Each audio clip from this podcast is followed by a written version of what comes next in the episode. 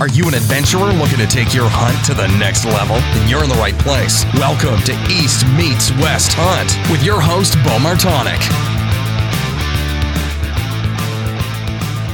Hey everyone, welcome back to another episode of the East Meets West Hunt podcast presented by onX. With onX, I just want to remind everyone as you're getting ready for your hunts this year, everything else, to download your maps ahead of time. So if you're going into an area where you might have, you know, little to no cell reception, that that doesn't mean you're out with the onX Hunt app. So you can still have all those great mapping features and everything at your fingertips by downloading those maps. So as you pull out your phone app, there'll be a little thing at the bottom that says offline. You click on that, hit download new map, select the area that you want. I usually go with the highest resolution area, which you know controls the area down a little bit smaller but I'll just download separate sections of the map to the desired size that I would like. And once you download those to your phone, and I do usually do that, you know, when I have Wi-Fi available so that it doesn't use up data. But whenever you go out in the field and you have no cell reception, you're on airplane mode, want to save your battery, just go on the onX app, click that offline use, and click the little button that says go offline Make sure you do that to be able to pull up the maps and then you have full access to your downloaded areas for, you know, full offline use, not using much battery, data, nothing like that. It's all just on your phone ready to go, but it'll still track your location. So if you want to check out the onX Hunt app, uh, you can use the coupon code EMW at checkout and you'll save yourself 20% off that. So check it out onxmaps.com. In addition, the University of Elk Hunting, so Corey Jacobson, who I had on the podcast here earlier this week, and Elk 101 have come out with the most fully comprehensive elk hunting course available from anyone from beginners to uh, expert elk hunters. Really, you can learn some good stuff from this course. And the one section that that is really helpful and is something that we'll be talking on this podcast with Josh about is the meat care and packing section. There's a video on there about quartering out an elk. You can with the elk the University of Elk Hunting app that you get access to with this course, you can download that video for offline use. So like you can with onX Maps, you can do this for this video. So you're out in the field and you're kind of getting stumped on a step where you're supposed to doing some cuts, things like that. You can pull that open and watch that video. So check out the University of Elk Hunting and the online course there from Elk 101. Use the code East Meets West to save yourself 20% at checkout. And also Maven Optics. So Maven has come out with the highest quality optics available at half the price of their competitors to their direct consumer business model. And with this business model, they also are, you know, they give you the options to be able to fully customize them. So thousands of options and color selections and changing things up from the body to the little rings to everything can be customized and for your need to have your own, you know, personalized optic choice. So check those out at mavenbuilt.com. Use the coupon code East Meets West dash gift to save yourself. Well, what you'd be saving yourself is you get a free gift with every order of a full price optics. So check that out, and it could be anything from something small to Nalgene bottle, maybe some swag. Who knows? Uh, they'll be giving you, you know, a mystery gift with that. And also Heather's Choice. So if you're getting ready to go on a hunt here soon, you might want to act on this and, and check out Heather's food options available at heatherschoice.com. Healthy, high fat, high protein food options available, dehydrated, and just, you know, basically like eating a home cooked meal, but in the backcountry. So check those out online and use the code East Meets West on any orders over $99, get you free shipping. So check that out. Um, and other news before we get into this episode here um, with Clint Casper, I just wanted to say that I did get set up an Amazon store. So what that means is I'm not selling like my apparel on there or anything from East Meets West, but basically anything that I use that Amazon sells, I put into different gear lists on Amazon's website. So you can go on there, go through all my items and, you know, and see them right there and purchase them if that's, you know, what you're looking to do. But with with those orders, so just to give you a kind of a heads up, anything that you would buy off there, I do make a small commission off of it. So I want to put that out there and let everyone know. But that's kind of a way I thought of is, you know, I can make a little bit of money to support the podcast here, but also give everyone a good place to be able to find, you know, all of these options and everything that that I'm using for the most part. Not everything's available there, and I'll be updating as it goes. But I have sections for whitetail hunting gear, archery equipment, backcountry nutrition, backcountry hunting gear, and camera gear. So that'll change as I keep going through and adding different stuff. But uh, the private link I'll keep in the show notes here. But just to let you know, it's amazon.com slash shop slash beau which is B E A U dot Martonik, M A R T O N I K. So if you're considering looking at some of the stuff that, that I'm into, I'd really appreciate you visiting that storefront and helping support the podcast there a little bit. And lastly, I did just get in the new Adventure Nalgene bottles. They came in and are ready to ship. So they turned out pretty awesome. You can check them out on the website, eastmeetswesthunt.com slash shop. And from now until the beginning of next week, you can use the code September is calling and save yourself 20% off any order, anything that you buy off the website. So it's the largest deal that, or I guess discount that I'm run, I've run to this point. So check that out. It's only going to run for a few days but uh, I want to let everyone know those are up and available. So check that out. All right, enough uh, talking here. Let's uh, jump into this podcast here with Clint Casper. Clint Casper, what's up, buddy? Oh, my man, my man. Not much, man. Gosh, it's been uh, it's been a little while since we've jumped on and hit record. Been too long. Yeah, the last time you were at my house, and it was back in I think March, and we did a little scouting together, and I, I haven't seen your lovely face since then. Yeah, that was that day that, what did we find? Like 16, 17 singles, couple, oh no, we found what, three match sets and then a bunch of singles. That was like probably the best day of elk shed hunting I think I've ever had. Hey, we told everybody we didn't find any. We can't, we can't be giving out our secrets here, Clint. We uh we found a ton of bush lights and we walked a lot of miles. Um, but yeah, we uh technically, if you want to get technical, we didn't find any elk sheds. But I mean, realistically, like that's not the goal when you're shed hunting for elk sheds. I mean, it's more about the fun and the sights and the adventure and you know. hey, I've been using that excuse for hunting out west now for three years. I don't think you can use it for shed hunting.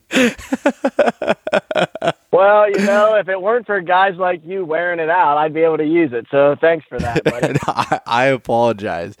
So, Clint, before before we start getting into our, our normal conversations here, um, don't don't get too long winded as I know you can, but give a brief introduction as you know uh, you know to yourself and for anyone that's you know new to the podcast since the last couple times you've been on. Yeah. So uh, obviously, my name's Clint. Uh, Clint Casper from Northeast Ohio. Grew up on a dairy farm. Uh, been farming my whole life. Um, got two little guys. Easton's three, and my youngest Keaton's going to be seven months. So definitely uh, busy time of the uh, busy time of life for Clint as far as what the kiddos go. But uh, I wouldn't trade that for for the world. Um, yeah, man, been hunting and fishing pretty much my whole life. Uh, got into bow hunting super hardcore when I was probably around like that 10, 11, you know, into maybe 12 year old stage. And uh, just kind of, I've always wanted to do something, you know, with with that kind of drive and passion. Started off with whitetails and turkeys there in Ohio, and just branched out into wanting to go more places and do more hunting and extend my season and um, always wanted to get into writing and, and right around the time I was in college, I kind of started that, that journey and been doing that for about 10 years now. And, um, yeah, man, it's just kind of blossomed into me doing a ton of traveling and adventure bow hunting and pretty much been bow only now for like the last seven or eight years. And finally, after about 10 years, the writing's taken off. I write full time for Petersen's bow hunting and, uh, do some side work for deer and deer hunting and bow hunter and Eastman's bow hunting journal. And, um, a lot of blogs and, and online stuff, uh, working class bow hunter and Beau's blog there on East Meets West. And so, yeah, uh, that's kind of, kind of the rundown. Uh, just, uh, just a blue collar guy that loves to bow hunt and loves adventure and, uh, travels all over the place, uh, aimlessly all over the West looking for, um, a mule deer, which I haven't been able to capitalize on yet, but that's going to change this year. Um, and if not, I'm probably going to sell all my stuff. So, hey, keep me in mind. If I don't punch that tag, I'll probably have a shitload of bow hunting stuff for free. no, you, you know, know what's funny though, Clint, is the fact that you're a writer and you still can't read. That's what's amazing to me. Well, I mean, no one ever said you have to be able to read to write. I mean, I just basically, for example, like Christian over at Petersen's Bow Hunting, he's such a good editor that you know, I can just give him my chicken scratch and be like, yep, it's 2,000 words. And he can decipher it and actually put it into, you know, paragraph format and, and actually insert commas and, and kind of, you know, I mean, it's kind of almost like, I guess it'd be like having to like relearn how to read maybe like hooked on phonics probably is probably what he's had to go back through to like decipher what I've got going on. But I mean, it, it they continue to have me write for him each month. So I mean, whatever I'm doing, I'm going to stick with it. You know, um, Christian told continue, me. You know, Christian told me that you just talk and you record your voice, and then he puts it and like types it up into words. That's what I heard. I mean, I'll stay. I'll believe your story because you're the one talking, and I won't, you know, embarrass you in front of anybody else. But hey, whatever. Well, I'm going to have a talk with Christian because I really don't like him putting me on blast like that. So, you know, I mean, I just just congratulate. You know, I, I was just getting ready to put him on social media blast for that nice goat that he shot in Montana, and uh, you know, because of him blasting me like that, now I'm going to have to tell everyone the real truth. You know, they hit it with their truck. He stuck it with a a rage and a, a, gold tip and took some photos and that's how that buck went down. I, I hate to I hate to be that guy, but it's a sword for a sword. You know what I mean? Oh yeah. Oh man, Clint. Oh, it's good to it's good to have you back on, buddy. That's for sure. Yeah. So, Clint, always fun. You're getting ready to take off out west. You said in your intro there that you love adventure bow hunting, and you're about to go on a pretty serious adventure for uh, some mule deer in Colorado, right?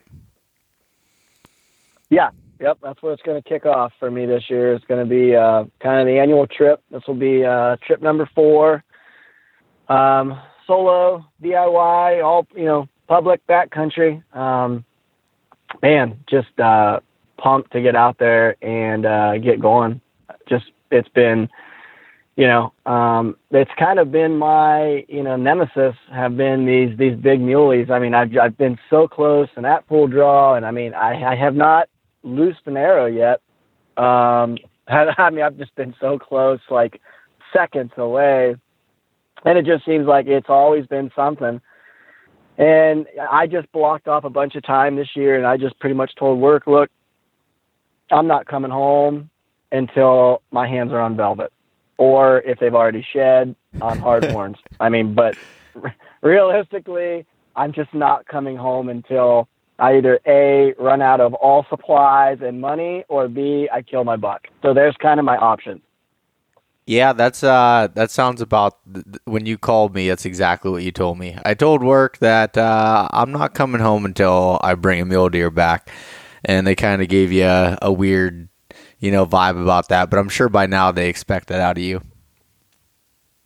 Yeah, I mean they pretty know come August through November. It's it's kind of rare to see me more than a few days per week. I mean, hell, sometimes it's only a few days per month. So you know, it's they they understand. I, I think the second year I worked there full time, I had built some time up, and I think I was off from October 28th. I was hunting two certain bucks, and I think I was off from October 28th right before Halloween. I don't think I killed my buck till like the 27th, so I didn't go back to like the 28th. So basically, four straight weeks I was off, and um, yeah, they they get pretty dumbfounded about the fact that I would use all my time to go aimlessly sit up in a tree at 20 feet and stare off into the abyss from dark till dark for days on end. But you know how it is. I mean, it's a. Uh, Wait, you mean you don't go to the beach or anything else in the summer?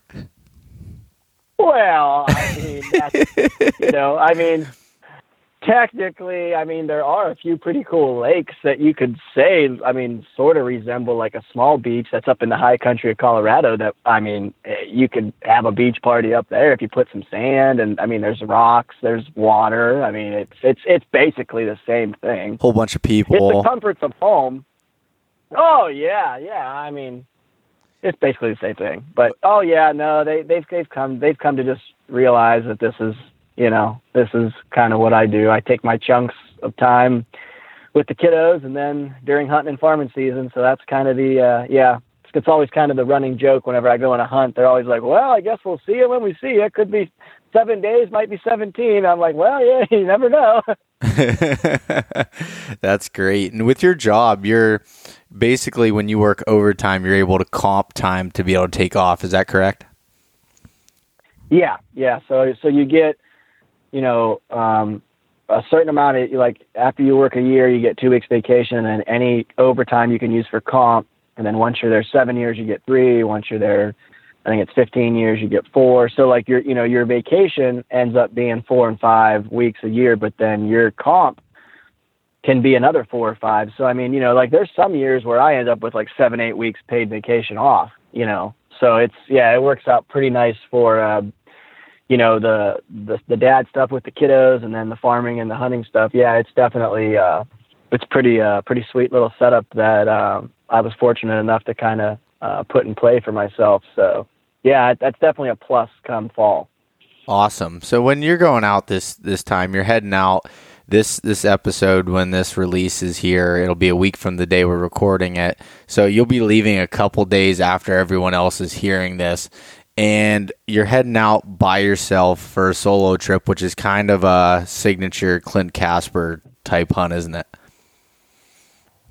yeah yeah i've i've fallen in love with the the solo adventure deals um it's i don't know man i just i feel like all year I, those are the hunts that i look forward to the most uh, I love hooking up and hunting with buddies. Um, and I mean that's always fun. But the the solo ones I kind of feel are like like the Super Bowl or, or like like the title fight. I mean you you know like those are the ones that keep me up at night. Those are the ones that I when I'm training and and I'm getting tired or I'm shooting and I'm I'm getting fatigued. It's like those are the ones that pop into my mind and kind of make me kick into another gear. And um, you know I just think about how tough mentally and physically those hunts can be, how challenging they are, and I mean you know, that's kind of what has always intrigued me about the solo deal. Cause I mean, it's not for everyone. I mean, I'll be honest, the first one I ever did, I, I left and I was like, man, I don't know. Like, I, I don't know if I really would want to do that for nine days again. And then about a week later, I literally like could have just cried because I missed it so much. So it's like, like, I mean, and it's just, and every time I've done it from there on, it's just like, it just keeps getting worse and worse as far as like that burning desire to do more and more solo stuff. I mean, I, I just like the solitude and it's kind of a you versus you out there. I mean, if you mentally, you know, let yourself get down or get out of the game, um, and you're not consumed or immersed with what you're doing out there, I mean, you're in trouble. So I mean, it's almost like a, a uh, a game between you and yourself. I mean, you can be your best friend or your worst enemy out there, but I just I like that challenge. I mean, to me, that's just the ultimate. You're trying to survive. You're trying to live with the animals back there. You know, the high country stuff. You're up. You got lightning. You got bears. You got. I mean, you know, it's just a there's a venture at every turn, and and every move you make. I mean, it sounds crazy, but every move you make could be life altering at any moment. I mean, guys get altitude sickness and they've got to drop down a, a thousand, two thousand feet in a hurry, you know, so they don't get sick and die up there. Uh, you got to know where to camp because of lightning. You know, you need to know what to do with food and stuff so you're not attracting bears. Uh, I mean, just you know, it's it's just such a mental game that I've just grown to love. Um, you know, I'm sure by now anyone listening can tell that I'm I get pretty jacked up talking about uh, solo hunts, so I'm gonna I'm gonna shut her down before I ramble on for another ten minutes. But yeah, yeah, no, man, that's kind of my uh, that's kind of my jam. You know that better than anybody. We we talk about the solo gigs all the time. Yeah, I, I think I talk to Clint on the phone more than I do just about anybody else, and uh, and it's all his excitement is into every single phone call. That's that's for sure. And they're usually animated from the both of us. We're very similar personalities, and when we get together, it's usually not a very good thing. And I'm glad that we live, you know, three three and a half hours apart. You know, I'm actually sad about it, but that's fine. Yeah, yeah, me too. Yeah, totally. but anyways, Clint, so what I want to really kind of dive into this conversation with you here is talking about, you know, especially with mule deer here, and, you know, this can also apply to elk, but I want to talk about the, you know, the glassing, the spot and stock aspect. That's something that I haven't talked about a whole lot on this podcast, and and honestly, I'm going to be doing a little bit of that this year, and you know, some more glassing, hunting some more open country, and I want to know, you know, what it takes and kind of some of your strategies with that. So, I guess to start, you know, when you're you're going to be going, you're glassing for deer and elk, and and maybe this is different for both the animals. I'm not, you know, 100% sure, but how are you starting to look for glassing points? Are you scouting for those ahead of time? Or are you waiting till you get there? What's that look like?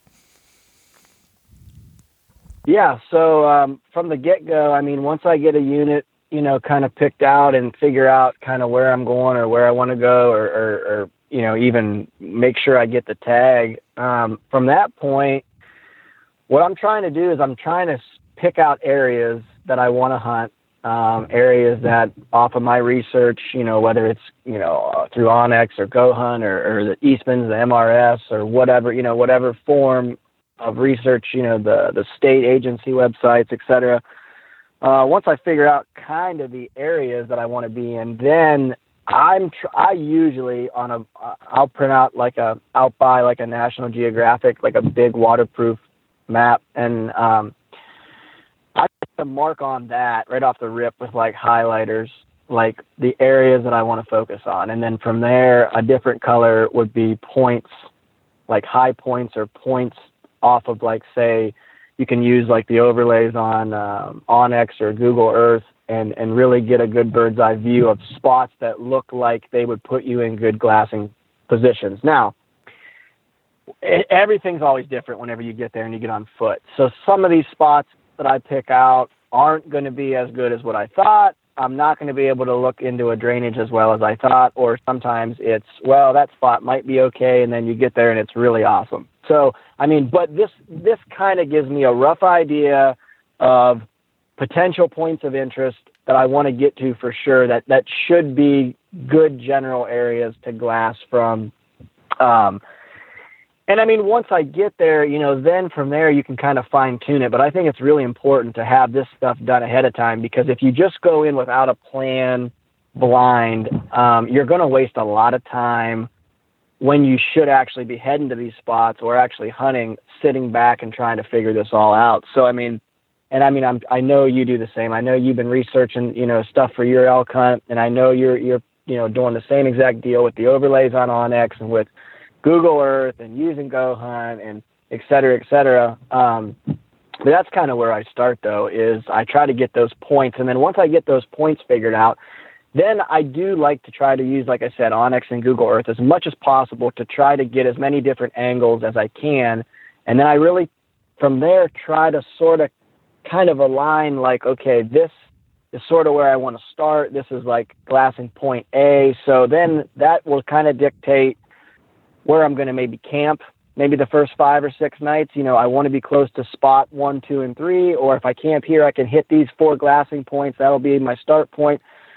But there again, everything changes. I mean, you know how it is. You get there and maybe there's 20 guys at that trailhead. So now there's a ton of guys in there. You weren't expecting that much pressure. Now you got to go to plan B or plan C. So I try to have a, a bunch of these. I usually honestly try to have more points glassing points and spots to glass from picked out than I could possibly ever get to on an entire two week hunt. I feel like more is way better than less. So I, I probably go way overboard on this. Um, but with public and pressure, I mean, you just don't, you just never know what you're going to get into until you actually get there. Um, and I'm sure you're probably doing the same thing. You know, you've yeah. got, you don't just have a plan A and a, and a, you know, there's not just a plan A and a plan B for your elk hunt. I'm sure there's multiple plans, backup plans, backup, backup plans, et cetera, et cetera. Yeah. I mean, that's one thing that I've learned, you know, with that is even before, you know, one mistake I'd make, even though I had like a bunch of places that like, that I had, you know, planned A, B, and C, they were all within like one section, of like a mountain range. And I've learned to have, you know, at least three different mountain ranges that, you know, within the unit that I can drive yep. to if I need to, you know, because like you said, you can get to a trailhead and it could be completely packed with people and, and you could still, you know, yep. get, you know, use those people to your advantage sometimes, but you know that's not as fun especially for glassing you know with when you're doing something like that and a guy comes up the middle of the the drainage and blows everything out you know that's not you know that's not very fun to have to deal with and you need to have those backup plans and i do the exact same thing with i have so many points established because I can almost promise you that 80% of them are going to be blown out in one way or another. And I don't mean to sound negative with it. It's just that's the facts, you know, that's what it is. And so when you're like when you're looking for these glassing points, Clint, um, are you trying to be able to see a couple different basins at one or not like, you know, valleys or like the sub um, you know, parts of basins or what are you looking for? Are you trying to be able to get to a few different spots within a general area? It's kind of what you're sounding like. Just give me a little rundown of what those look like. Yeah, so I mean, so it's nice to find spots where you're at like the hub, like if you imagine a hub on like a wagon wheel, you know, where each spoke would be a different direction or maybe a different drainage. I mean, and and those are like, you know, when you can find, um, you know, uh, like uh, a saddle or something, you know, say that you can cross over and you and you can run the next ridge line, you know, out. And when you're on that ridge line, you got four or five different, you know, basins or little bowls or little drainages to look into. I mean, that that's ideal. Um, obviously, that's not every single spot. Uh, it'd be nice if it was, but I try to look for those spots first um, because those spots are going to allow you to cover the most country with your glass the quickest. So, I mean, from a starting point, I would rather be able to go to a spot that I can see three or four drainages, maybe, or I can see, um, you know, a bunch of different little bowls or a bunch of different, you know, drainages. Plus, oh man, there's a saddle over here behind me where pressure on the other side might bring. But you know, I want to be somewhere where there's a lot of features. Um, just to get a feel for the unit, you know, just to kind of get a feel for what's going on. Um, and then I can fine tune from there. Now, um, a lot of little hidden spots, you know, there's there's some spots where you might only be looking into one drainage, but it's way off the beaten path. It's five miles from the nearest road. You know, it's a spot that probably most people aren't going to want to get into. Those spots, uh, I'm for sure going to be highlighting and definitely want to get into because once pressure hits, I mean, those little pockets, you know, could absolutely just be money. And especially if they're, like I said, if you can get into, you know, some of these wilderness spots, I mean, you can get back eight, nine, ten mile. And I mean, there's no way to get there besides foot. So, you know, you've just cut out 60, 70% of most guys because they just don't want to travel that far or they don't want to camp back in there by themselves or they just don't want to put the effort in to go that far back. So, I mean, you know, the, the average guy probably isn't going to go back there. So I try to find, spots like that too. But like for for mule deer, um, you know, above timberline stuff, you know, up in the high country, I mean, you know, the feed is everything. So I mean, if you can find those willow patches, you know, that are that are down in some of those higher basins, and you can find, you know, some of those drainages that just have a bunch of neon green, and and you know, they they love those rock bands, they love the cliffs. I mean, you know, they just they love that sparse timber up there and little hidey hole spots to get in out of the sun and bed and then move a little bit in midday. And I mean, they're constantly in feed. I mean, those, that's kind of what I'm, you know, it, it's after doing it a couple times, I kind of can look now and be like, ooh, that spot on Google Earth just looks bucky. And I mean, and that's hard to explain. like, you know, I mean, it's kind of like us and whitetails. Like, you know, you can look at a, a spot in big timber over there and be like, yep, this just looks like in November there would be bucks coming through here. You know, I can look at a farm on a map and see certain funnels and see certain things and be like, yep, I'll guarantee you that's a bucky spot come October, November. You know, and it's been, it's, that's kind of where I'm at with muleys now is, I mean, some spots, you know, they've just got that, that nice lush feed.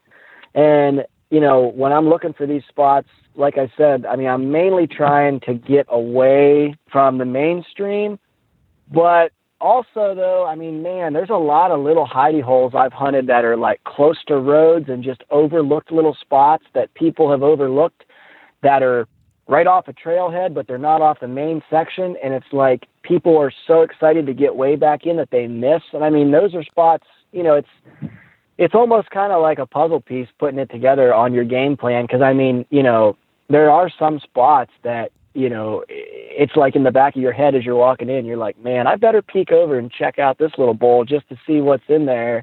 You know, I mean, the the goal might be to get five, six miles back, but you're like, man, I better jump up on that ridge and peek over there and see what's going on. But uh, so yeah, that's kind of what I'm looking for. You know, as far as spots in particular, you know, um, those distinct features.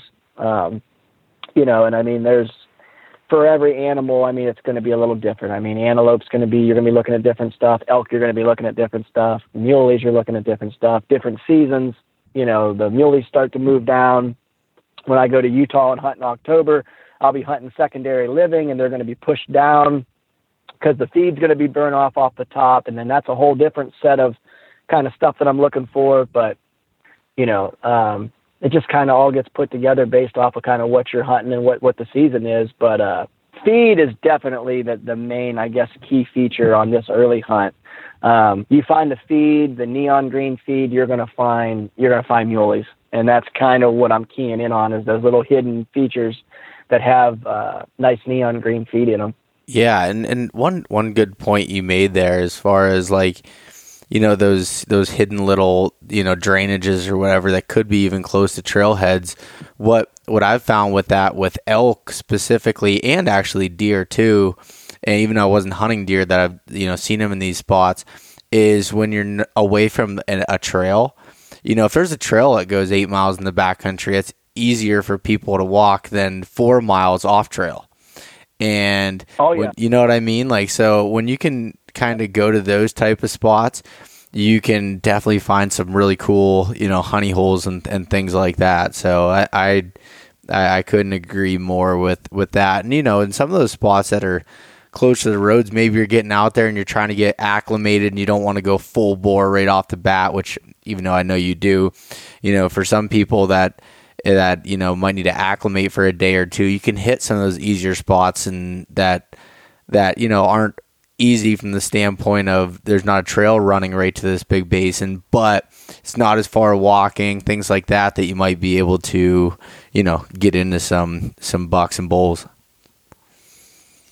Yeah, no, that's a good point. And I mean, that's one nice thing about driving out like I'm going to do. It's it's like 26 hours on the dot from my driveway to the first trailhead I'm going to park at is as you're driving out there, you, you're sort of getting acclimated to it. I mean, you know, I'm here at like 800 feet and I'm going to end up at 13, 14 hunting. So it's quite a big jump, but the driving helps. But yeah, uh, like my, you know, that's, that's a good point that you made. Um, my first couple, my first two solo deals were in Colorado and, and they were, um, high, high country. Uh, it was, you know, four, there was 14ers, 13ers all over the place um, as far as peaks. And I got pretty lucky.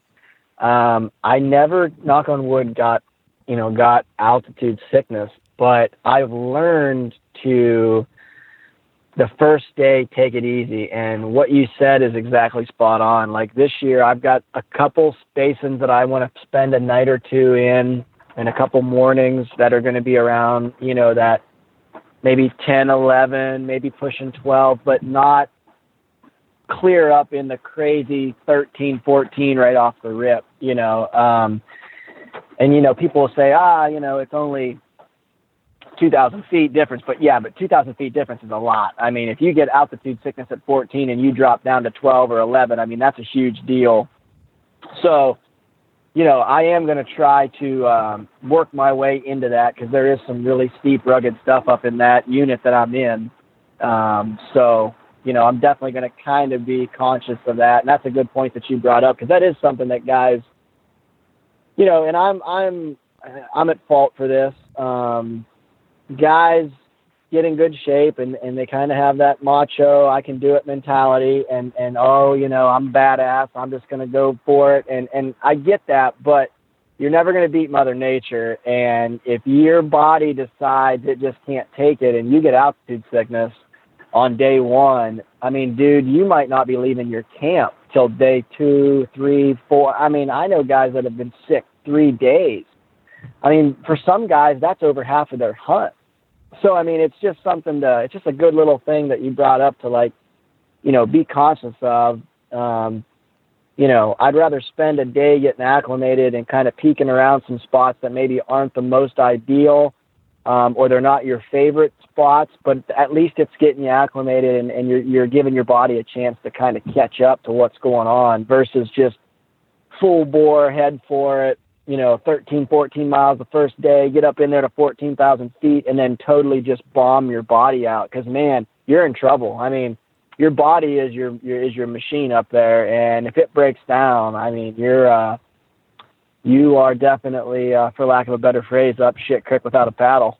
Yeah, I mean, last year when I went out to Colorado, I said I was going to take it easy at first and ended up hiking 12 miles the first day, and I got pretty sick. Like, it wasn't, I was not in any danger, but like, you know, my body was wore out. I was struggling breathing, just felt kind of sick to my stomach, lightheaded, and, you know, my motor skills and my thinking just wasn't there. Kind of like, you know, if I was, you know, say I was seven, eight Busch Lattes in, and you know, you kind of get that kind of thinking. And I, I'm this year the plan is, you know, I have a, 30 some hour drive, and there's three of us. We're driving straight through. We'll get there at night, and the first morning, honestly, we're probably gonna glass. There's some spots we can glass from the road, and you know, drive up and down a little bit, trying to see where some of the people are you know, hike in the afternoon, maybe to a little bit of a easier spot for the first night of glassing, you know, up in there a little bit, but not, you know, anything crazy to get, you know, acclimated. Then by day two, you know, you're feeling, you know, a lot better and you can start hard charging a little bit more, you know, and, and everybody's different. But um that's that's kind of the you know the strategy I've taken, you know, with that, you know, in mind. Yeah, no, that's a that's a good strategy for sure. I mean, you you you're better off to take it easy for a day than to be totally, you know, bombed out and in your tent for the next two or three. I mean, that uh, it's going to be pretty hard. Um, and I know you're in, you're the ultimate elk calling champion over there in Pennsylvania, so you probably could potentially bugle one right into your tent. But I'm just saying it might be hard um, for the film guy and for you know just for everybody to kind of be in the tent with you and get that all on film and get it killed. I'm just saying. I mean, I have no doubt with your your calling techniques um, that you definitely will be able to call one right into the tent. But I'm just saying it might make it difficult for everybody else. So yeah, yeah you probably don't want to be tent you know tented up for three days with altitude sickness. Yeah, you're you're exactly right. That won't make real good film. You know, shooting one with the tent and the you know in the side of the camera and everything like that. We don't. Right. That's not going right. to be ideal. So you know, Clint, when you're no. getting when you're getting up into one of these glassing points and you're sitting down and you know you're either putting your spotting scope or binos on a tripod, um, you can kind of get into your preferred method there. But what are you doing like, are you glassing all day? Are you looking more mornings and evenings and moving? Like, what's what's that kind of look like? Yeah, so I definitely want to get up to up to a, a preferred point of interest before it's daylight. Uh, that's super key. I mean, I know it takes a little extra effort. I know you got to walk in the dark. I know, you know, yada yada. But man, I mean, you you definitely want to be there when the lights are coming on, and you want to be set up. Um, I currently um, my setup. Um, so you know, you know, tripod fluid head. Um, I'm running all, you know, all Maven stuff. Got hooked up with them this year. Uh, couldn't be more thrilled. I got 11 by 45s for binos, and I got the new S2 spotter. And I know you're running a, a very similar setup. I know you've got the same spotter. Um, I prefer to run the binos um, on the tripod right off the rip. Uh, I could cover a lot of country. Um, field of views obviously is is better, um, just you know wider. For me, I feel like I can, you know, in the mornings I'm basically just trying to find those first groups of deer, trying to see what's going on, you know, covering a ton of country. And then once I get into some some deer, I start picking stuff apart, looking for those, you know, looking for those bucks, or maybe I find a bachelor group. You know, I'm, I'm then I'm going to pull the scope out and I'm really going to start looking um, and seeing, you know, kind of what's there, how big, you know.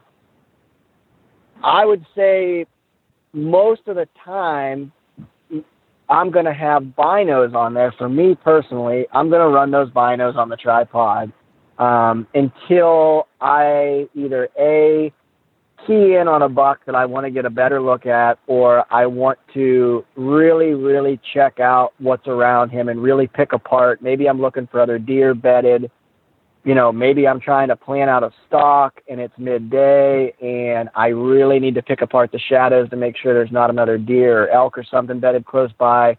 Um, you know, stuff like that. Then the spotters kind of is, is really nice for that. But in the morning, I mean, you're definitely trying to catch them coming back from feed to bed and working their way back in. Um, in the ideal world for me with muleys, you know, you want to watch them bed down um, from that point, you'll want to basically babysit them. I mean, you're basically going to keep the glass on them.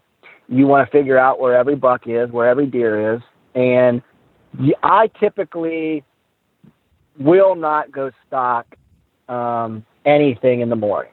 Um, your thermals are not rising yet. Um, typically, those deer, when they do bed, they're going to get up again midday and stretch, maybe move 20 yards, feed a little bit, go back down. I like to watch them and stick with them and pretty much watch their every move until that midday period. Uh, midday, I feel like that's when they are going to be a little more lenient.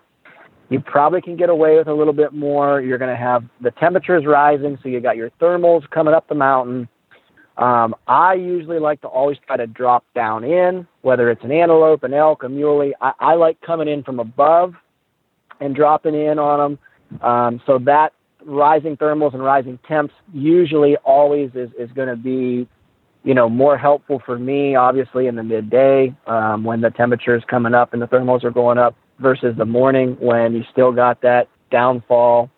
Uh, you know, you, you're just, you don't have as much of, of that you know, um, upward drift on thermals. And I mean, out in the mountains, you know, you can have the wind doing one thing, but your thermals are doing another. So I mean, it's it's really, you know, there's been times where I've had bucks in great spots, and then I get over to them and I start my stock, and literally I realize that the thermals are absolutely ass backwards wrong, and there's nothing you can do. I mean, it, it's you know, some of those bowls and some of those little um, drainages, the way the wind swirls, I mean, there's just nothing you can do. But so, you know, that's that would be my strategy if I find a buck right off the rip. You know, I'm going to watch him. Um, he would have to be in the most absolute perfect spot for me to go right in after um, in the morning. I mean, it would have to be a spot that I could I could get to quick and I could drop right over a, a rock outcropping and he's straight down from it, or something to where it's like a once in a million type of spot that you absolutely just have to take your chance. But typically, that's not going to be where I'm going to put my money. Now, if I don't find something, uh, let's say I glass all morning, just not finding a buck to go after, maybe I'm just not getting into deer. Typically, I'm going to move for midday. I'm going to go to another you know, and, and, and this could be a mile, maybe it's two miles, maybe it's 200 yards. I'm going to go to another vantage and get a better look at what I was looking at from a different angle. If I feel like there's deer in there that I've missed, I'm going to just get a different angle. If I feel like I covered all the deer in it and just didn't find anything big enough to go in after, at that point, I'm going to say, okay, I'm going to go look at a different drainage and I'm going to go somewhere different set up for midday, and I'm probably going to be there till dark. So I'm basically going to go to another spot um, and I'm going to plant myself, and I'm going to start glassing from that point on. Uh, midday, good time to have the spotter out. Shadows, um, man, some of those avalanche chutes right off the edge, tucked in against the rocks. I mean, I, I try to in the midday. You're trying to catch a buck either standing up to feed or stretch or get out of his bed and, and, and go, you know, on a on a on a ship break or a piss break. So the spotter is nice at that point to just, you know, maybe it's an ear flick, maybe it's just you catch a glimpse of velvet through the trees. I mean, all those little spots that look like a buck could be bedded. In the midday, I try to look at all that stuff. And, and honestly, midday's rough. I mean, mid, midday with elk and muleys can be super, super boring because a lot of times you know, the action slows down, stuff's bedded. So I really try to play like a little game with myself as far as trying to pick apart those hidey hole spots. And, it, and by running that spotter, it really makes me focus in. And it honestly kind of makes the day go by quicker um, to have a plan of attack. Like, okay, I'm going to pull the spotter out and I'm going to check every one of these little shadowed spots along this rock outcropping. I'm going to check every one of these little patches of timber that's got shadow in them right now where it's nice and cool and a buck could be bedded. I mean, that kind of keeps you from wanting to go back to camp and take a nap. And I, I just can't stress that enough. Like, don't spend half your hunt walking back to camp, take a nap, and then you walk back. I mean, you you've just you've missed so much by doing that. And I mean, I know sometimes it is nice to go back and have a little, you know, a little siesta back at camp or whatever, but man, oh man, like, you know, set your alarm, take a 20 minute break and, and get off the glass and take a little nap or a little snooze while you're up on the mountain. But gosh, man, just, I, I just, you know, going back to camp, I mean, it's just such a double edged sword because most of the time you go back and you just don't want to leave for a few hours. And then by the time you get back, it's like you've wasted four or five hours of time that you could have been glassing new spots or checking other spots out. I mean, midday's a great time for that and hopefully you find something that you're looking for come evening and then in the evening i mean you know there, man there's times where it, it's it's great times to get ahead of a buck that's feeding out and you can get ahead of them um, and try to intercept them as they're, as they're getting out of their beds and taking off. I mean, you know, there's a lot of plays that can be made in the evening time. Or sometimes what I do is I just watch and I try to figure out, okay, here's where he's going. This is what he's doing. Tomorrow morning, he should be heading back into this spot. I'm going to go over here a little bit closer and grab that vantage. I mean, a lot of times in the evenings, I'll start making plans for in the morning what I'm going to do.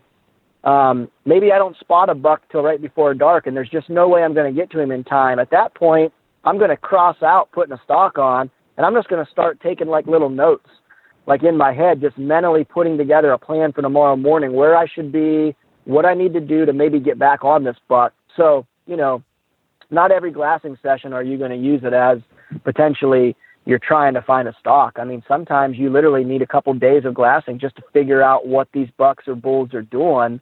Um, but like I said, you can't, it's pretty hard to glass from inside the tent. So I can't stress that enough. You know, stick out there, you know, bring have some snacks with you. If you need to take a little nap midday, do it up on the mountain. Um, but yeah, I mean, the, the going back to camp for three, four hours, I know it's so appealing, but you know, gosh, just don't get in a routine of doing that.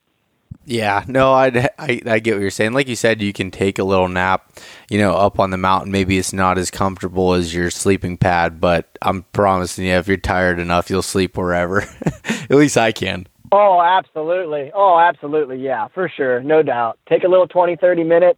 And, you know, it's nice to give your eyes a break. I mean, you know, there's days where I'm behind the glass five, six, seven. I mean, it's it's it's rough. I mean, even with even with I mean, I absolutely love the clarity and and love the you know, the crisp, sharp imagery and, and the, the clearness of those um the Maven optics that that we're running. But even still, your neck, your back, I mean, it, it's nice to just take a break from time to time and get off the glass, lay down. You know, I always carry it's a um, it's a little pad. Uh, Klymit makes it. I think it weighs like an ounce. You blow it up, and it's basically just like a little glassing pad. And I mean, that thing is is awesome. I mean, worth its weight in gold, which it doesn't weigh very much, but folds up to like fit in the palm of your hand. But I mean, I I always have that thing with me because being comfortable um, will allow you to glass better. It'll allow you to glass longer, and it, and it'll make it enjoyable. I mean, I personally I love getting behind the glass. That's one thing about muleys that I've really fallen in love with. Is that's part of that chess game, is finding them and picking them out. And then once you do pick them out, now you're trying to figure out a route to maybe make a stalk or whatever. And and that all takes place through the glass. So I mean, I love the glass, but there's times, man, where you just got to get your eyes off of it and back up and just take a little break and just let your eyes refocus and just kind of give your mind and your eyes a break from gritting timber and gritting basins and constantly just up and down and across, you know, the shadows. And I mean, after a while, you just got to give yourself a little bit of kind of a time out from it. And I, I think that's good. I mean, I think that's good for your mental state, and I think it's good for your body to kind of lay back and relax for a little bit. Yeah, I mean, if you think about it and you break it up into small portions, say you're glassing for probably going to glass longer, you know, first thing in the morning, say and say even an hour to two, and then take a you know a ten minute break, and then you're that gives you a little bit of a you know re uh, some energy again to get back into it, and just take more of those shorter ones rather than a full midday go back to camp style. Yeah, you know, and yeah, what you said I mean, about you know, what you said about those uh, those the Klymit pads you know, and for someone that wants to, you know, double up, you know, I've used one of those Klymit pillows forever and and it's basically the same thing and it might even be what you're talking about and like you can use that as your pillow at night and also use it as a glassing pad. And that's that's something that absolutely. i didn't really think of until you said that. And i'm like wow i could be doubling up using that for two different you know occasions there. That's that's really good Yep, and I'll tell you something else that you can do, and a lot of people um, do this. I know I, I kind of watched Brian do it. Brian Barney, I hunt with with uh, Brian a lot, and I watched him do this one time when we were glassing for antelope over in Montana. Um, he's always got his puffy, his his Sitka um, Kelvin Lite hooded uh, puffy with him, and he pulled it out, and and and I'm like, in my head, I'm thinking, I'm like, man, it's not really that cold, you know, like, and we're not in the wind. Like, what, what's, what's he doing? And he folded it up and sat down on it. And I'm like, well, shit. Why didn't I think of that? Like, what the hell? You know, I'm like, yeah. I'm like, that's a great idea. Like, you know what I mean? I mean, that's just that's that's another, you know, I mean, you can lay that thing out, man, and and kind of fold it in half, and I mean, then put your if you got like your Klymit pillow or pad, put that on top, and I mean, oh, dude, like, I mean, it's it's freaking great. I mean, that, that's about as comfy as it's going to get, you know, glassing up there. So yeah, I mean, but uh, yeah, no, I mean, glassing's huge, and I get a lot of questions on, um, you know, uh, what optics should I get? What should you know? Man, I can't afford. You know, everyone's got a different budget. Everyone's got a different viewpoint on optics. Um, you know, what I would say is uh, try to buy the the best that you can afford. I mean, don't go out and take a ten thousand dollar loan for binoculars and the spotting scope by any means. I'm not, you know, I, I'm not. I don't want people to go go bankrupt over that, but you're going to be behind glass a lot. And I mean, you know as well as I know, good glass will save you lots of miles and lots of calories and keep you from burning your eyes out of your head. So, you know, if you can afford, you know, the, the, the more upper end glass, hey, by all means, buy it. Not saying you got to go out and buy the most expensive spotter binos out there, but if you can afford, you know, kind of that upper end, man, do it because I mean it is a huge, huge piece to the puzzle if you want to get into Western hunting. It's not like back here in Ohio and Pennsylvania where if you got a pair of binoculars that can see pretty solid out to two, three hundred yards, basically that's going to damn near cover your needs for the entire year of turkey and deer hunting. I mean, yeah, and you that could run an eight power. And I was just gonna say, in that when it comes to the binos back here, that's more low light capabilities than anything. Yep. Yeah. I mean, you could run an eight power, an eight by 40 the entire year here, and literally you'd probably be almost overkill with that. I mean, you, you really wouldn't need anything bigger than that. Um, a 10 or a 12 or an 11 would be total overkill here because y- rarely are you ever going to have to look past a couple hundred yards. I mean, most of the time it's going to be close quarters, you know, 100, 200 max.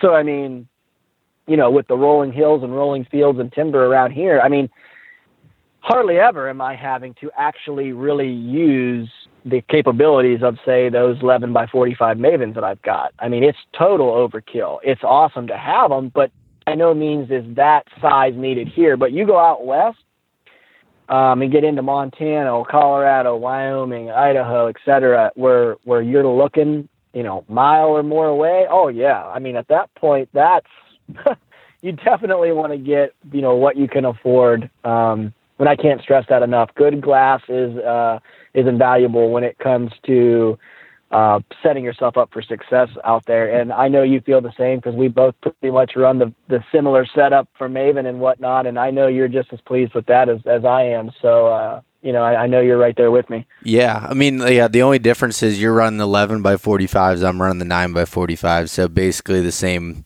yep. same thing. And that's what's nice about those B2s that we're running is the wide field of view. And I mean, you know, that's that's super nice. And I mean, you know, you can run, you know, you know, for I guess for a lot more open country, you can run 15s and some of those bigger ones. But and I'm I'm going to speak from limited experience here, so bear with me, everyone. But I like a little bit of a lower power and like the nine or 11s or 10s, something in that range, because you get that wider field of view. And then I can carry a lightweight spotter like that S2 spotting scope weighs the same as those B2s, you know, do. And then I can really get in detail if I'm looking for size or anything else. But for the most part, you know, if I'm trying to tell there's a bull out there, there's a, a buck, you know, something like that, you're going to be able to tell that and cover more country with your eyes than if you're in a smaller field of view because it's, you know, basically magnified more. Yep, absolutely. Yeah. So Clint, yeah. all right, uh, I, go ahead. No, no, I was just agreeing with you, Beau. That's no, that's a good point, and I mean, I kind of feel the same. Um, you know, for for versatility, for bang for your buck, it's hard to beat that 9, 10, 11, even even maybe a 12 power um, in that range right there because it's still fairly compact, not a ton of weight, not super big, still fit in a bino harness comfortably. Um, so no, I, I, was just agreeing with you. I, I think that's you know I kind of have the same feelings um, as far as that setup um, that you were just talking about. Yeah, and and so you did cover a little bit earlier about you know the the actual stock when you're going in, as far as when the thermals are more consistent. You know that midday type, you know setup, not as much in the mornings where you're still getting somewhere. You know maybe the the open country, the the sunny hillsides, you know, thermals have switched, but you get into some of those shadow areas, the darker timber pockets where it's coming down and, you know, right on the edge, it might be swirling. You know, you're waiting to that midday type stuff. But, okay, so dive into that a little bit more with your actual stock. And are you, this is kind of a loaded question, but are you ever like and I guess this is probably more with elk, but are you ever like trying like an ambush style where you see them, you know, a you know a day or two, you see them coming out of this spot, going to this area. You ever trying to move in closer for that, are you waiting to for them to bed to go in? Yeah, I mean it's kind of situational, and sometimes you've got to sort of take a gut a gut feeling guess and kind of go with with what you've seen maybe prior or what you think that they're going to do. Um, but as far as the stocks go, I mean, the, the classic stock for me would be, you know, you, you find a buck in the morning, you watch him bed, um, 10, 30, 11 o'clock, he gets up, he beds down again. Now he's probably going to, you know, stretch, take a piss, maybe take a shit, um, grab something to eat, and then bed back down. And then he's probably going to be held over now until that mid afternoon or into evening time. So at that moment, um, that you know from the time he bedded in the morning till now, I I would have been sitting there for those couple hours already making kind of a plan of attack. And what I like to do, and I've learned this off of um, Brian and, and and our good buddy Dan Hebron. Um, I like to take, I'll pull my my cell phone out and I will take pictures um, of the scenery of what I'm looking at, and I will mark where the buck's bedded um, I think it's really important to take this step because a lot of times you map out a stock. Okay, this buck's over here. I'm going to swing out around, go up over the ridge line, um, get down on the other side 20, 30 yards where I can't be spotted and skylined. I'm going to wrap this rim around. I'm going to get over here to that saddle, come up over that saddle, and drop down in, and he should be right below me. That sounds all fine and dandy until you literally get there, and every freaking tree, every rock, everything looks the same. So right off the rip, I mean, I want to try to have marked as many land points and as many landmarks um, as I possibly can using my phone to reference back to. So I'm going to use that as like a tool basically to keep me in line. Now, what I like to do and what helps me um, formulate a plan for uh, a good stock is number one, um, I like to kind of break it down into like four or five like little little waypoints. So like for example, say I'm going to wrap up around, I'm going to go up over a saddle and get on the other side of a ridge. Um, you know, the first step is I want to get up over that saddle. So the so the entire time I'm doing this, I'm hustling to get up over top of that saddle. Once I get over top of there, then my next plan of attack is to run the backside of that ridge down to where I'm not going to get skylined and I'm going to wrap it clear around to the end. So basically, like I'm giving myself little missions to where I'm only focused on the task at hand because I think a lot of times for me and for a lot of guys that I've I've talked to, guys get so pumped that a buck or a bull's in a good spot that they want to like rush and hurry up and just freaking get there to get it going. But it's like the minute you leave, your stock actually starts. So it's like if you screw up in the first two or three hundred yards and you alert a bunch of animals, or let's say you're you're being careless and you get skylined, or I mean, you know, there's a million things that can happen right off the rip that can totally blow a stock. And now you're going to spend all this time and energy and get over there, and literally everything's gone. So it's like, you know, I try to make four or five little missions out of every one of these stocks to where it keeps me mentally focused on the task at hand. Okay, I need to go from point A to point B. When I get to point B, I then have to refocus and get to point C. Then from C to D. And then once I get to E, that's actually where the buck's at or the bull's at. And that really helps me stay focused on one task to where I'm not getting ahead of myself. And as I'm walking over trying to make this stock, I'm already thinking about how I'm going to kill him and the shot and blah, blah, blah. Like, I'm not there yet. It's not time to be thinking about that. I've got to focus on getting there um, in a timely manner, but at the same time, not being careless, constantly checking the wind. So that's kind of what I do is I break my stock into four or five different points, and each one of those points is getting me closer to actually the red zone where I'm going to be like, say, sneaking into range or getting into range. Now, once I get into range, um, and I'm going to steal this phrase off of uh, off of old Brian Barney himself because it makes total sense. And, and I've done this with antelope, I've done it with whitetails, I've done it with turkeys. Um, I, this has gotten me in very, very close to mule deer that I, I wish I had on my wall right now. Um, but once I get in tight to maybe within that 70, 80 yard mark, that's it for me. I'm going to let the animal make the final move. Um, I, I, I do not like to force anything. Um, you know, if I've got it, if I get into 60 and he's betted, I'm comfortable with making that shot.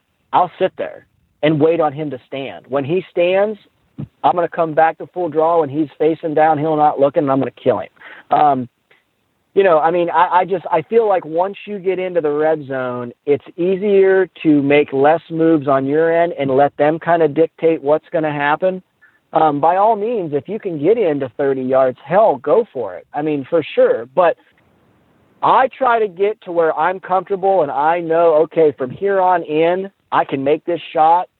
And at that point in time, I, I don't want to do anything that's going to jeopardize what, where I'm at right now. You know what I mean? I, I'm not going to.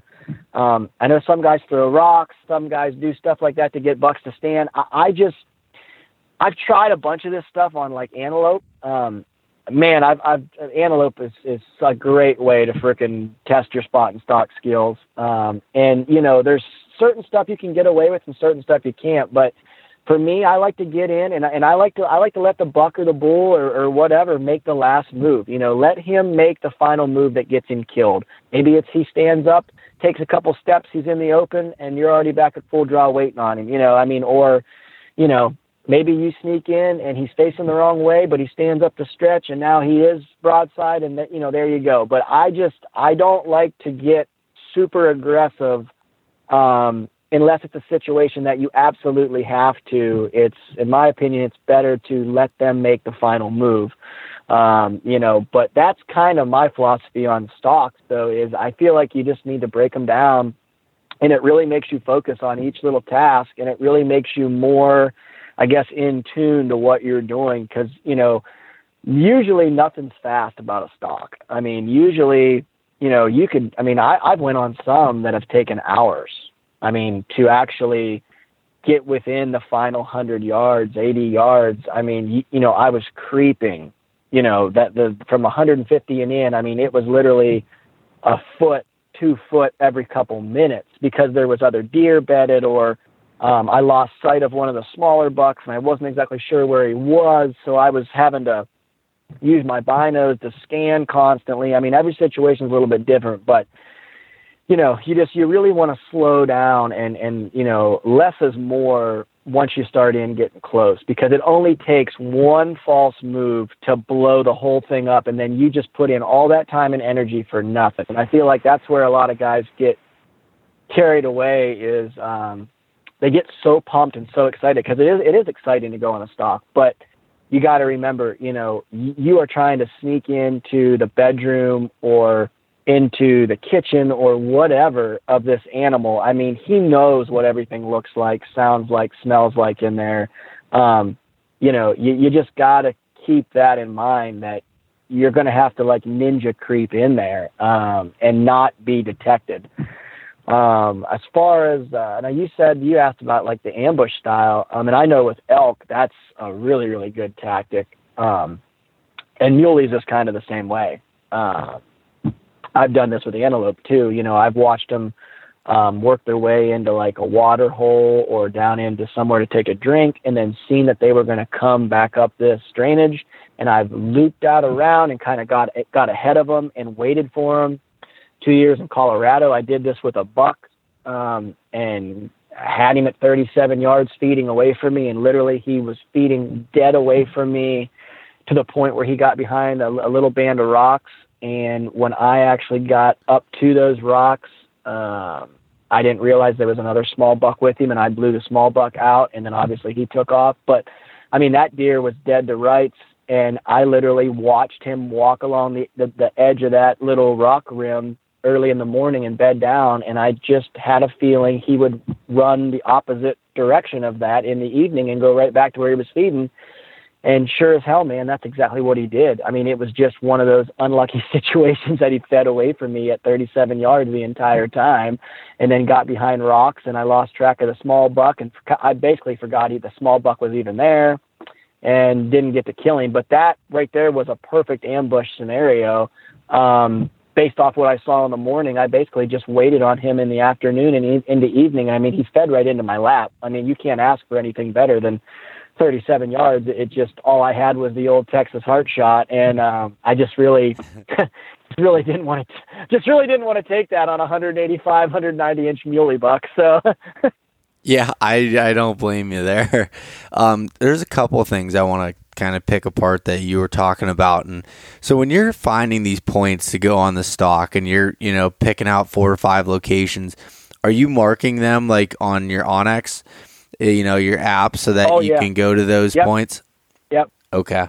Yeah. Oh yeah. Yeah. I'm, I'm either I'm going to mark them on onX or on the picture that I took before I ever even leave.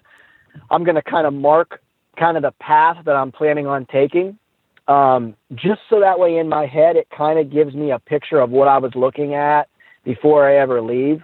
Um, you know, like I said, you, you can kind of refer back to that then. To, I mean, and by no means is this going to keep you 100% on track, but, but it's going to get you in the general areas that you're wanting to get to to close the distance and finally get to your final destination point where, where you're now within, you know, the red zone of a buck or bull or whatever you're after.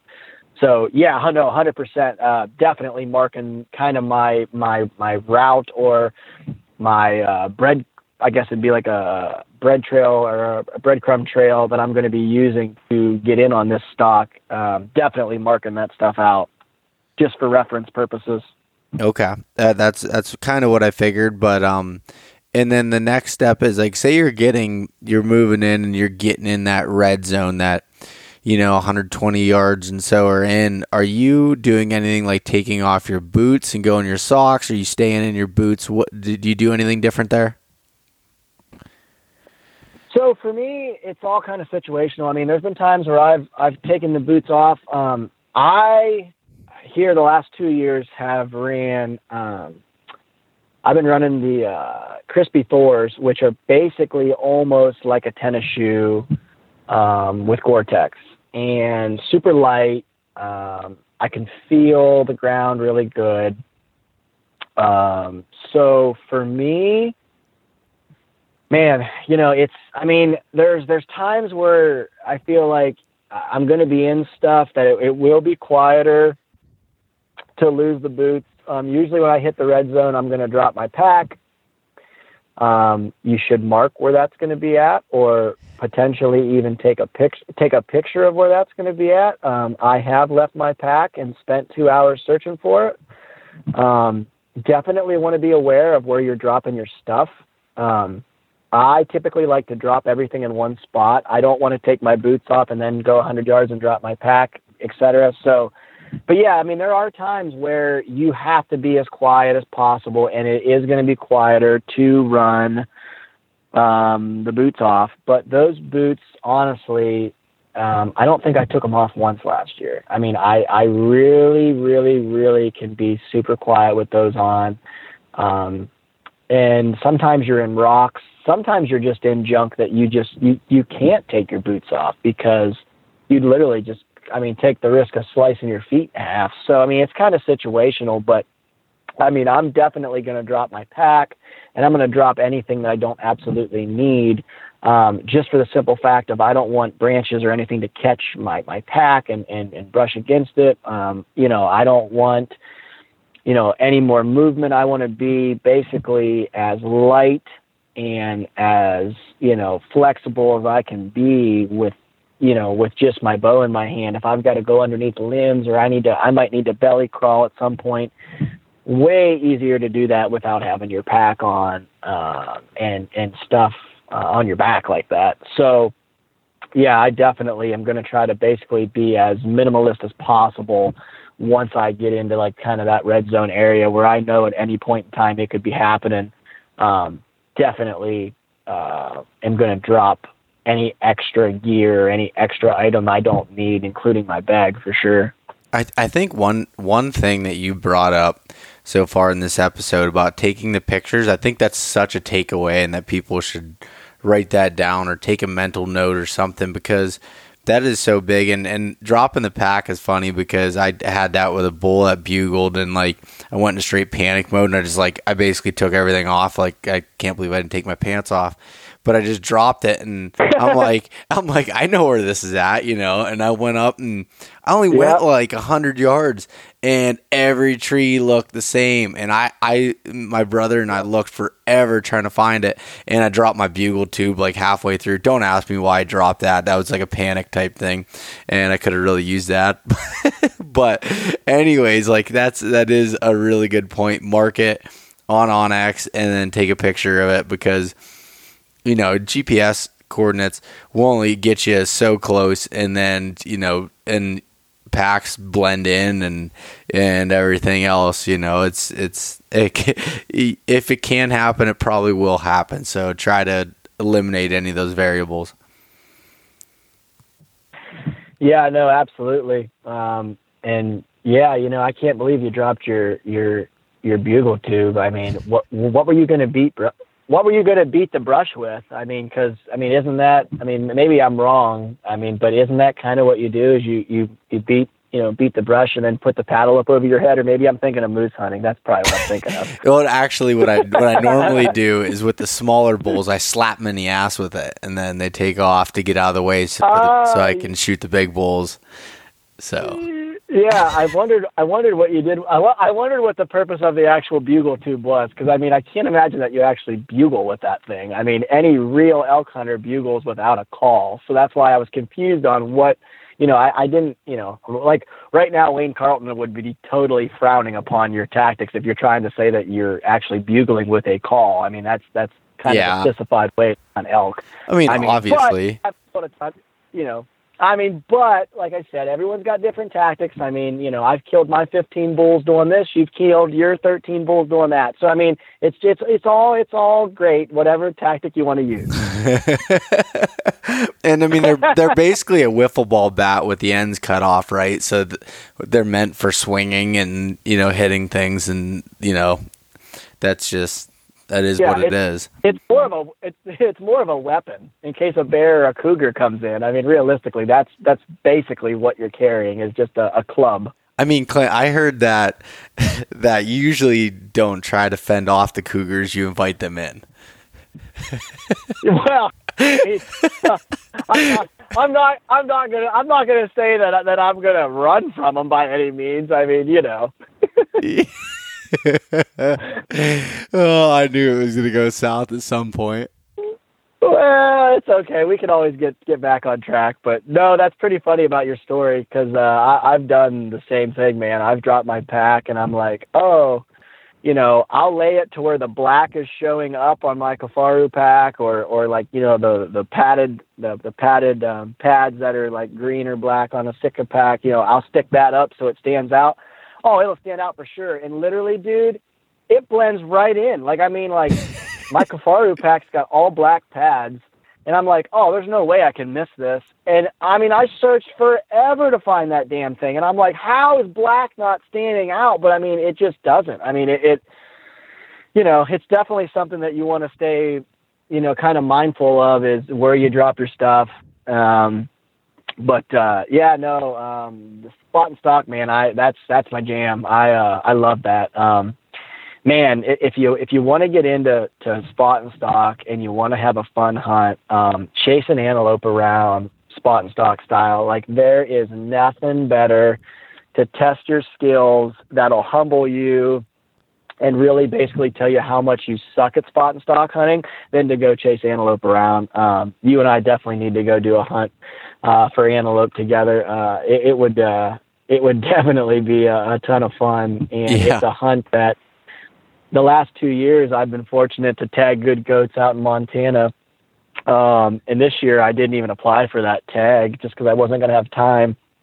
And man, oh man, I, I I don't think I'll ever go another year without applying for an antelope tag because it's killing me not having one. Um, just such a fun hunt. You get so many plays and so many stocks, and that's the biggest thing that I, I want to stress, you know, before we, we close this out, because I'm, I'm sure we're probably getting close to that, that time frame that, you know, that uh, we always tend to run over on with these podcasts when you and I get the rambling. But it's uh, spot and stock is a tactic that, in my opinion, you're never going to totally master, but you are going to gain confidence in yourself and your abilities as you continue to do it. And the best way to do it is, unfortunately, to fail and learn from your mistakes. You know, maybe you didn't play the wind right. Maybe you forgot to check the wind in the final 10 minutes of your stock. Maybe you stepped on a branch. Maybe you went too fast. You know, failing um, will ultimately lead to success. Um, and that kind of holds true for anything, but especially this style. But I, I truly feel like if you can really gain confidence in yourself,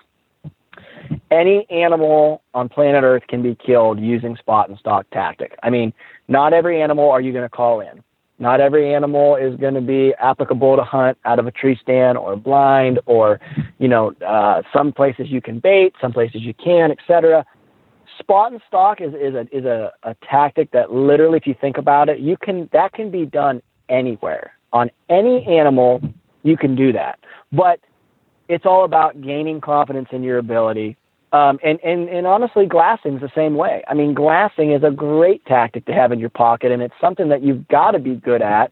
Um, and you better enjoy because if you're going to hunt Western big game and you don't like the glass, man, oh man, you're, you're, you're kind of behind the eight ball to start with. But both those tactics, they just take time and there's no way to learn them other than just to do them. And once you gain some confidence in your abilities, and once you kind of, you know, start to have some success at um, spotting and stalking, and, and even like the glassing, um, it's kind of a snowball effect, and it's a really fun way to hunt. Um, I absolutely love it. That's the both of those um, facets of, of western bow hunting is why I absolutely just can't get enough of of adventure bow hunting out there is is because I I just I love glassing and I love that spot and stalk game and uh, it's a big it's a big checker match man and I mean I just totally absolutely am in love with that style of hunting so uh, you know I can't stress that enough just go out and do it man and um, you know like I said learn from your mistakes you're gonna fail you're gonna blow stocks. I mean if I had a dollar for every antelope stock I've blown up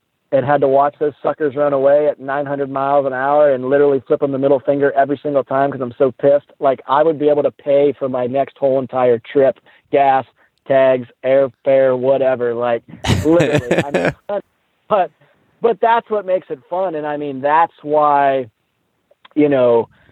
I have the confidence no matter whether it's whitetails in Ohio, turkeys in Kansas, or a big muley in Colorado. I mean, I know what I can and can't do and what I can and can't get away with. And I've been through the ringer um, in, in glassing and spot and stalk. And, and, you know, I just, I have confidence in my abilities. I've done it enough and I've learned enough from my mistakes to be like, hell yeah, that buck's in a spot. And if he's in a good spot, I'm going to go in there and freaking kill him. And uh, that's what I'm going to do here in a couple weeks, my man. I'm going to freaking sneak right in and uh, drop down in for an aerial assault and stick one at about 47 yards. And you'll probably hear me from Pennsylvania. Yeah. I will be freaking out, dude, freaking out. I cannot wait to uh, finally taste that uh, that success. And I know you're you're the same with with the elk deal, man. I'm super pumped for you. I know it's going to happen this year. Um, it'll be uh, it's going to be awesome to get the photos. I'll be patiently waiting to uh, get those pictures uh, sent across the old cell phone screen from you uh, standing behind a big bull. I know this is uh, this is going to be our year, my man. I'm pumped for it. Yeah, pumped to see uh, what both of us turn up. Dude, I mean, both of us, you know, we've had this goal, and you and I, like I said, we talk all the time, and you know, you're just so extremely passionate about mule deer hunting, and you've you know, come so close and struggled with it and everything else. And it's been the same with me and elk. And I, I truly think this is going to be a really a banner year. And I'm I'm pumped on it. And I mean, we might as well call it out now 100% success rate, you know? I mean, I've, mean, I mean, I'm not, I'm not gonna lie. I've already got my form picked out, and it's shipping next week to my house. So, I mean, I basically already have my, I already basically have my buck mounted. I mean, yeah, I you mean, know, I could already tell you what, what, what McKenzie form I'm using and everything. I mean, it's he's already mounted. there we go. That's that's that's uh, taking confidence to a whole nother level. I love it, buddy. Um, uh, uh, you know, it's it's funny uh, uh, because you know I have I have people all the time that are like, you know, they're like, man, you know, don't you get don't you get nervous, like you know, knowing that a magazine's wanting this and and, and companies that send you gear, that you know, they're expecting you to kill, and I'm always like, man, there's nobody that puts more pressure on me or expects more out of me than myself. I mean, I'm like that in every aspect of life. I know you're the same way. Like nobody is going to push me harder than me. And I mean, I've just had my mind made up this year that it's just I'm not leaving Colorado without a buck. There's just, I mean, never once in my mind this entire year from start to finish have I thought, well, what if I don't punch that tag? I mean, it just, that's never even entered my mind. I mean, it's, it's, it's just one of them deals where, you know, nobody is going to put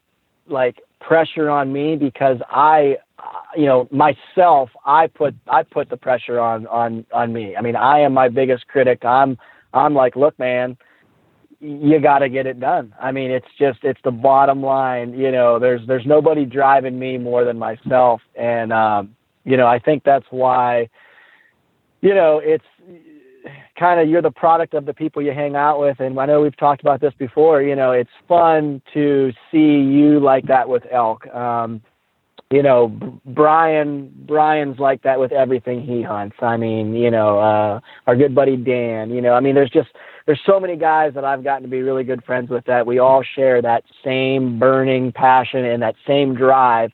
And nobody pushes us harder than ourselves. Like, yeah, there's times where I see you, you're out hiking or, or, or you're jogging or you're biking or you're you're doing something and you'll snap me. And it's like it's motivating because you're out there grinding. And I'm like oh yeah man I can't wait to go get my grind in later. You know Beau's getting it in now man. I got to make sure I get my you know we all secretly push one another but like at the end of the day nobody's pushing us more than looking ourselves in the mirror. And I mean I've looked at myself every single day since last year striking out in Idaho. Um on on a muley tag and I just have been like, you know what? That's it, man. Like next year there is no striking out. Like I'm just there's just no doubt in my mind. Um, you're gonna kill a big bull. I'm gonna get on a, a, a freaking stud buck, and you know we've we've worked hard, and they're gonna be earned tags notched, and I'm just man, I'm just freaking pumped to get it going, dude. I'm I'm I'm jacked just thinking about it. Yeah, dude, I, I can't wait and and uh, I don't remember Clint. Do you have do you use an InReach? Yeah. You do? Yep. Okay. You'll have to you'll have to get me your number there so that I can uh, so I can text you and you know get some updates and everything. And same thing with you know I use the little InReach Mini, and uh, we'll have to make sure that uh, we're able to stay in touch because I'm just as excited for you going on this hunt as I am for mine. So it's it's gonna be it's gonna be a good year, man. Yeah, I don't think I don't think the screen on that will probably show the entire rack of the giant muley I'm going to kill. It the screen's pretty small on that one, so you probably should get maybe like the bigger version because it'd be a little bigger screen, I believe. Because I I just don't think my buck will probably actually fit. Like I mean, you'll be able to see like me and maybe like the head part of the body, but I don't think the rack will actually fit in that. Yeah. Um, I'm just you know, I'll I'll probably have to break the picture into three separate parts, like the rack, then the body, and then like a picture of me, like a panoramic view. Yeah. Yes, yes, something like that. Yeah, yeah. Because I mean, just a regular like shot isn't going to actually probably fit. Because I mean, that, that my buck's going to be just too big, too wide, too tall. So, but yeah, we'll get something figured out. Oh man, Clint, I got I just just got done throwing on the the old rubber boots because the shit's getting deep right now. I can tell you that. well, hey, confidence is that co- co- confidence is key, and I mean your your eight by nine bull that you're going to kill is going to be huge as well. So I mean, I'll have the similar problem because I've got the mini as well. Well, I've got three years of tags that are in my dresser drawer that all those you know mediocre bulls I would have killed are going to add up to one giant one this year. That's just, I mean, that's the only thing that's going to happen. So, well, Clint, I do want to absolutely it's it's going to happen. So, uh, Clint, I want to know where can people find some more information on you and you know some of your writing, other places that you know you're you're popping up all over the place. Yeah, so um, like I said earlier, uh, I write full time pretty much every issue for Petersen's Bow Hunting. Um, Christian and the gang over there um, do some freelance stuff for uh, deer and deer hunting from time to time. Bow Hunter, Eastmans' Bow Hunting Journal, and then a, a bunch of online stuff. Um, working class bow hunter. I do the blog over there, Camo Collar blog with Kurt and all the all the homies. Uh, shout out to those guys um, man, you you guys got to get hooked up. You got to get jumped on there, and they got to get jumped on yours, man. I I, I know it's tough because you guys are both so busy, but I I mean I've talked to to Kurt about that a million times, and he's like, man, I know we need we need to get hooked up together. Uh, that'd be a fun one, um, you know, to see you guys collaborate there. But uh, yeah, Instagram's uh, Casper Clint, all one word. Facebook's just Clint Casper. Um, you know, podcast wise, man, I'm kind of kind of all over the place. You know, um, Brian's over at Eastmans' Elevated and Where to Hunt, yours, and Working Class Bow Hunter, and uh, the I just did one with the Whitetail Distraction. Those guys are really cool from over there.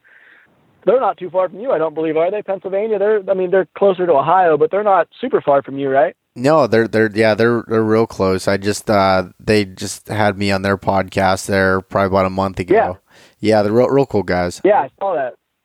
Yeah, yeah, absolutely. So yeah, uh, East Coast bow hunting. Um, I get on there from time to time, and, and and all the homies over there and whatnot. So yeah, man, I just yeah, I mean, you know, it's always fun to jump on the podcast, and especially fun to uh, jump on yours. I got I got some blogs some blogs over at your um, over on your page and some different things. I'm gonna get a, a new one up for you kind of a little more in depth on spot and stock and glassing techniques, kind of a, little rundown or a breakdown of kind of you know what what we talked about tonight.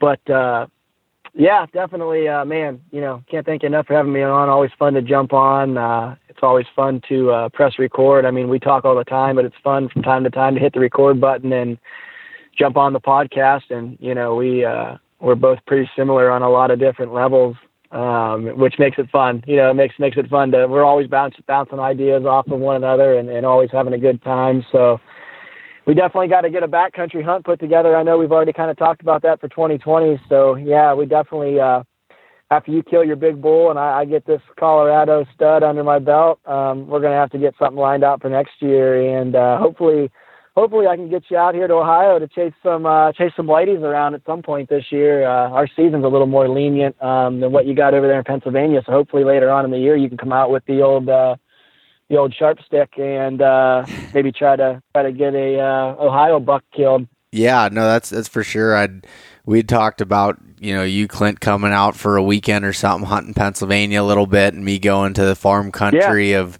Ohio and just kind of you know switching roles a little bit and and playing that game. I think that'd be a really a blast. So I'm I'm looking forward to that man. And we'll we'll definitely record you know another podcast after our hunts are completed and done and uh, as whitetail season kicks off